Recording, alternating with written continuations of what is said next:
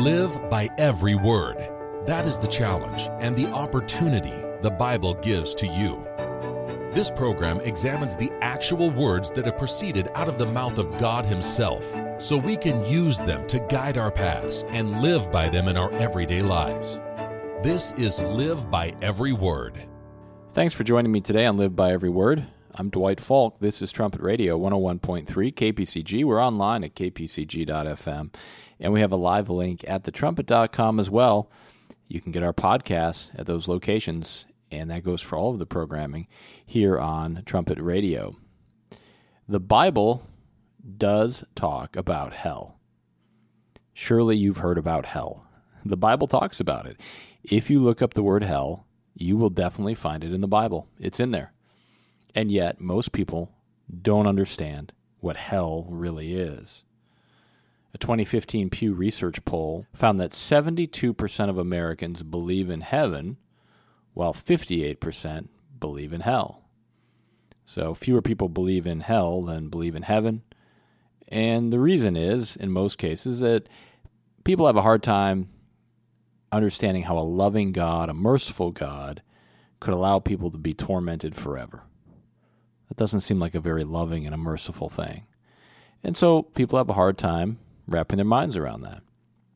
But the Bible doesn't teach that that will happen, that God will do something like that. That's an idea that man's come up with as he's been deceived by Satan.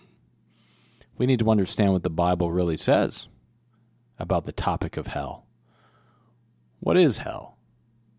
Now, people's ideas about hell are typically influenced by what they've heard over the years. You know, they probably saw something when they were younger and it sort of sticks with them as they grow.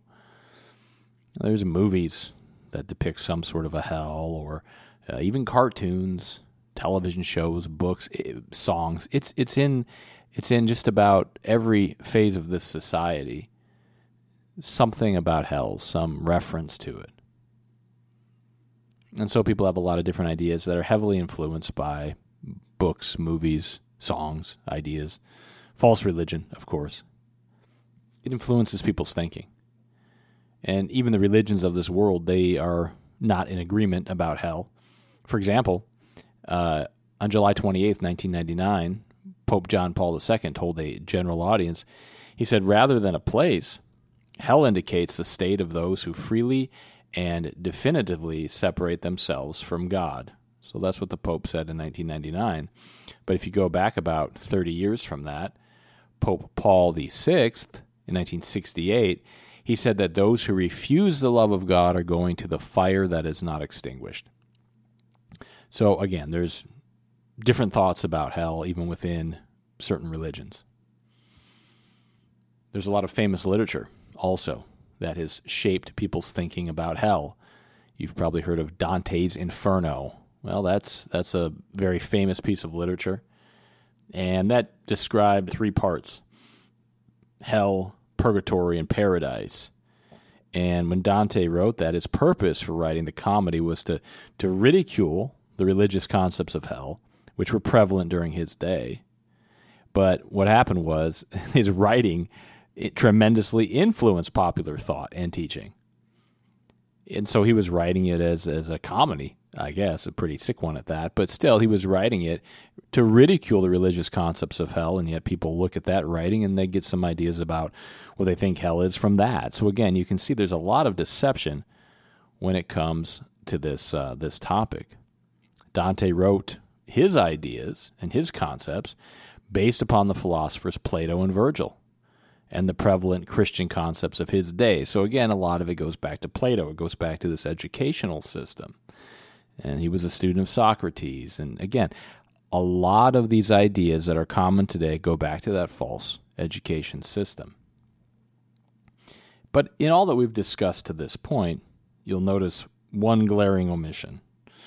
We haven't talked about the Bible yet. We've talked about man's ideas, man's concepts, man's writings, but we haven't talked about what the Bible says. And this is what often happens when it comes to religious concepts or religious belief.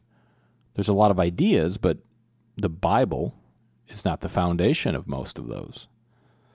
We need to see what the Bible says. What, what's the truth about hell? And let's understand it clearly. We need to look into the Bible, which is what we're going to do. So if you have a Bible handy and you'd like to get it out, that'd be great. We have a few passages. We could look at this topic, and I think you're going to understand a lot more about hell as we go through this program. Notice Mark 9 and verse 43 to begin with today. Mark 9 and verse 43, Christ here, he says, And if your hand offend you, cut it off.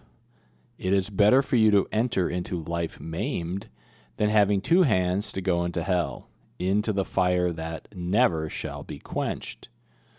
Now, again, obviously, Christ didn't mean to literally cut off your hands. He was just saying, look, don't use our bodies for sin. You know, don't look at wrong things. Don't do wrong things using your hands, your feet, your whatever. Get away from sin. And he's, he's saying, look, you know, sometimes you've got to be pretty drastic in getting away from something, but we want to understand the point that he's making here. The correspondence course, and this is a free course, it's at thetrumpet.com, and the full title is the Herbert W. Armstrong College Bible Correspondence Course. And it's got some great information on this topic and many topics from your Bible. And sign up for that if you don't have it. It's a, it's a great course. But it notes this it says hell is an English word. Hell is an English word. When Mark recorded Christ's words, he wrote them in the Greek language.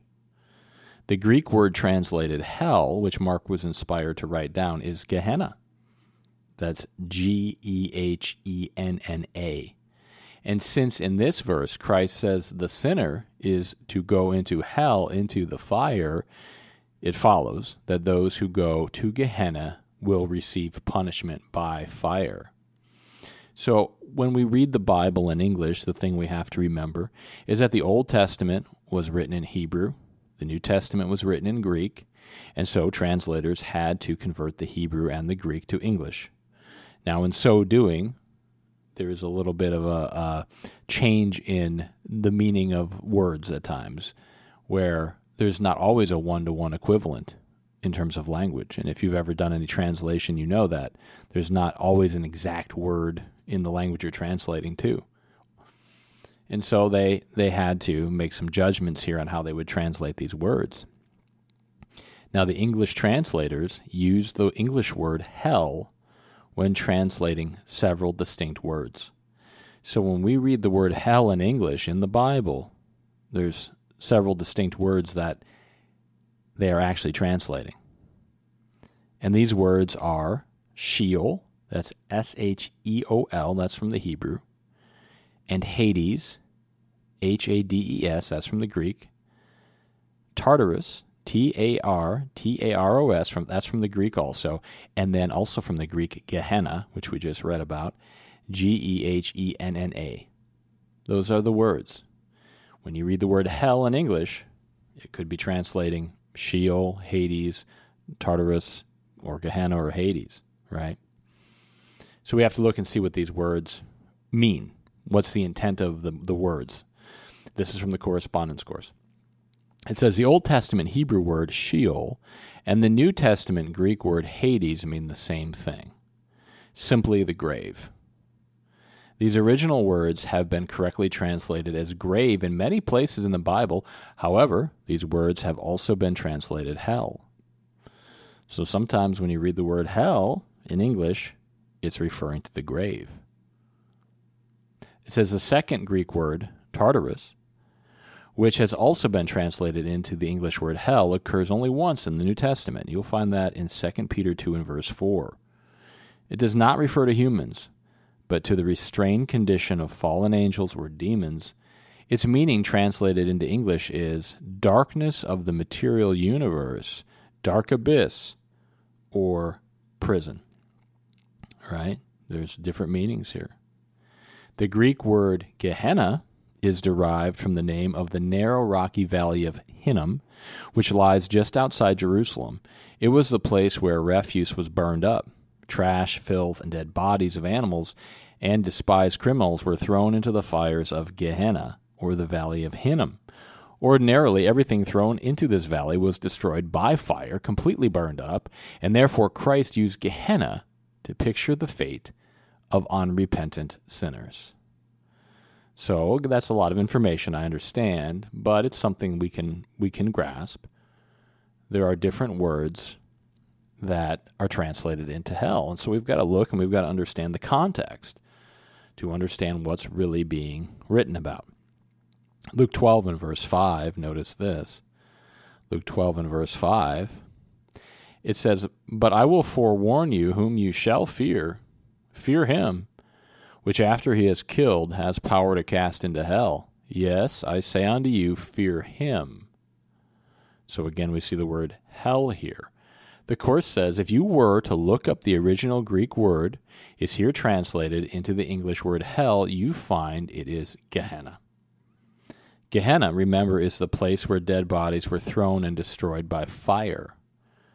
And so the word hell here is talking about this Gehenna fire it's not a place of eternal torment. It's a place where things were burned up and that was the end of them.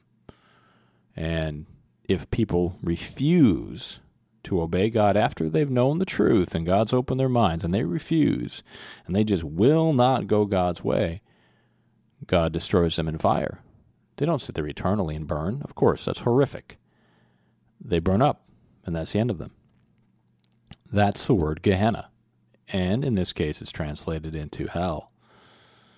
But notice Acts 2 and verse 31 here, another passage that uses the word hell. It says, He, seeing this before, spoke of the resurrection of Christ, that his soul was not left in hell, neither his flesh did see corruption. So, this is talking about, of course, Christ. We know Christ didn't go to hell as the world would view it. So this is talking about something different. The Course says the original Greek word, which is translated into the English word hell, in this verse is Hades.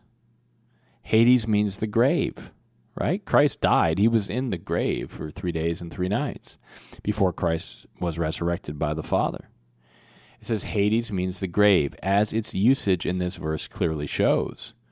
So again, we read Christ's own words where it's translated into hell, talking about people being thrown into Gehenna fire. And then here, though, it's talking about Christ not being left in hell, but that's a different word. It means the grave. He wasn't left in the grave. So we have to understand the intended meaning of these words. And the fact that they were all translated into hell, it doesn't mean they all have the same meaning. That was a translation uh, decision. And it's actually ended up being quite confusing. But when you go back and you understand the intended meaning of the words, then it becomes clear. It says we can plainly see that the English word hell can have different meanings. It has different meanings. So when we come to the word hell in the New Testament, with the exception of 2 Peter 2 and verse 4, where it's talking again about that restrained condition of demons, we must keep in mind these two vastly different meanings and carefully determine by the context whether it refers either to destruction by fire or the grave where the dead lie buried. So it'll mean one of those two things in most cases, except for, as mentioned, 2 Peter 2 and verse 4, and that's a different, uh, different uh, situation there with demons. But when it comes to humans, and you see the word hell, well, it's either talking about a Gehenna fire, where people are burned up and that's the end of them, or it's talking about the grave. The grave. Hades, right? That Greek word where Christ was in the grave. He was in the grave for three days and three nights. And so we understand there's different meanings to that word, hell. It says, whenever you're in doubt about the intended meaning of the word hell in the New Testament, look it up in an exhaustive concordance, such as Strong's or Young's. And I, those are readily available. I think most people have those or can get a hold of them pretty quickly. You can look up the original, you know, the intended meaning there it, and you can see which Greek word it was translated from, and hence its true meaning. So, thankfully, the true uh, words are still there. You can find it in the concordances. And sometimes you have to do a little investigation and a little research, especially if you haven't gone through some of these passages before. This is a new concept to you, or to remind yourself, because it's easy to forget things. But we want to look up and see what the original words are so we can understand what's being meant. And that takes a little work to do that, but it's important to make sure that we understand what the Bible is actually saying. Just because the word hell is written, it can mean different things. It doesn't always mean the same thing, of course. And it does not mean this false concept that man has of people, you know, would be burning forever and being tormented and that. That's man's idea. That's Dante's Inferno, right? That's his thinking, influenced by Plato and, and other people, ultimately influenced by Satan. But that's not the truth. That's not the truth. So, just to remind you again, when you look at the word hell in the Bible, it's going to mean one of several things. It either comes from Sheol in the Hebrew or Hades in the Greek, and that means the same thing. Again, it means the grave. It simply means the grave. We read about that with Christ. Right? He didn't stay in the grave. He didn't stay in hell in that sense as they as they translated it. He was resurrected. He wasn't in the grave beyond that three day and three night period. But there it's translated as hell, but it means grave. It comes from Hades in the Greek. Then there's that word Tartarus, and that's of course only used one time, 2 Peter 2 and verse 4. That's a unique word, and it refers to demons and their restrained condition. They're going to be restrained. And there's more information on that, of course, in the correspondence course also. But they don't die. They, they do live forever because they're spirit. But they are going to be restrained. That's a different different word, Tartarus, and that's in 2 Peter 2 and verse 4. And uh, they do translate that as hell also. Then there's the Greek word Gehenna, and we mentioned that. That's that that narrow rocky valley of Hinnom. That's where that word comes from. It lies just outside of Jerusalem. They burned up the garbage, the trash, and people that were really um, pretty terrible after they had died. And so people understood that when Christ was talking about that in his day, they knew what he was talking about. That's that's where people go where it was, you know, again, they were the worst of the criminals. And the the uh, connection that Christ is drawing there is that look, if somebody will not repent, and they'll have a chance, everyone has a chance, but if they know God's truth and they absolutely will not repent and they refuse to repent, they go to Gehenna fire. They're burned up and they cease to live. And that's the point. And so you can see how man has sort of taken these different uh, concepts and thoughts and just sort of mashed them all together and, and thrown in some some uh, just thinking and imagination of their own and come up with a false concept of hell. You have to understand, I have to understand what the words mean in the Bible and do a little bit of digging and see from the context and see from the original words what is intended when you read the word hell in the Bible. It's so easy again, it's so easy to just assume because we've seen, you know, some depiction of hell or we heard something about it and kind of think that's what it is. That's not the case. That's not the case at all. We have to really get into the Bible and see see what the intended meanings of these words are. So we can fully understand what God's trying to teach us. We can understand what God wants us to understand about man's potential and also what happens if man refuses that potential. There is there is a, a real danger there, and of course, God has called people that have known the truth, and they've rejected it, and they live in rebellion today. The Bible refers to those people as Laodiceans. It, they are in danger. There is a real danger there. Christ talked about it. He talked about this Gehenna fire. We read about it in Mark 9. There is an end to life if people refuse to obey God. If people refuse to obey God and they don't get away from sin and they will not repent after they've been shown the truth, ultimately there is an end of life, and Christ was very clear on that. So we want to understand what Christ was talking about in Mark 9 when he said, Look, there's a fire that shall never be quenched right? There is a Gehenna fire. We have to understand that. Luke 12, we read that too, where Christ said, Look, I'll, I'll tell you who you should fear. you should fear God the Father, right? The, the being, the God being that has the power to cast into Gehenna fire if a person just refuses to obey God. So we do have to understand the seriousness of what Christ was saying and not be confused on these these words. You know, man has done a, a really Great job, if you want to look at it that way, of just confusing things. And of course, Satan's inspired that.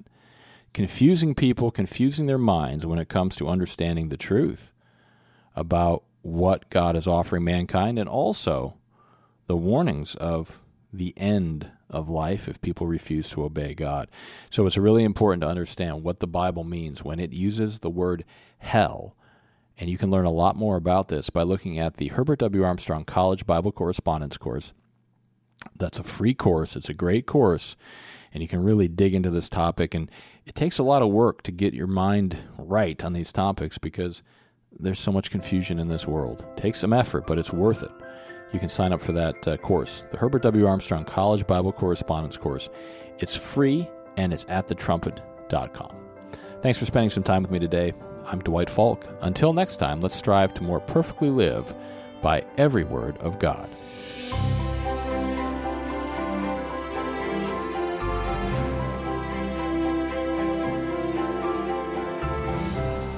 You've been listening to Live by Every Word on Trumpet Radio 101.3 KPCG and online at kpcg.fm and thetrumpet.com.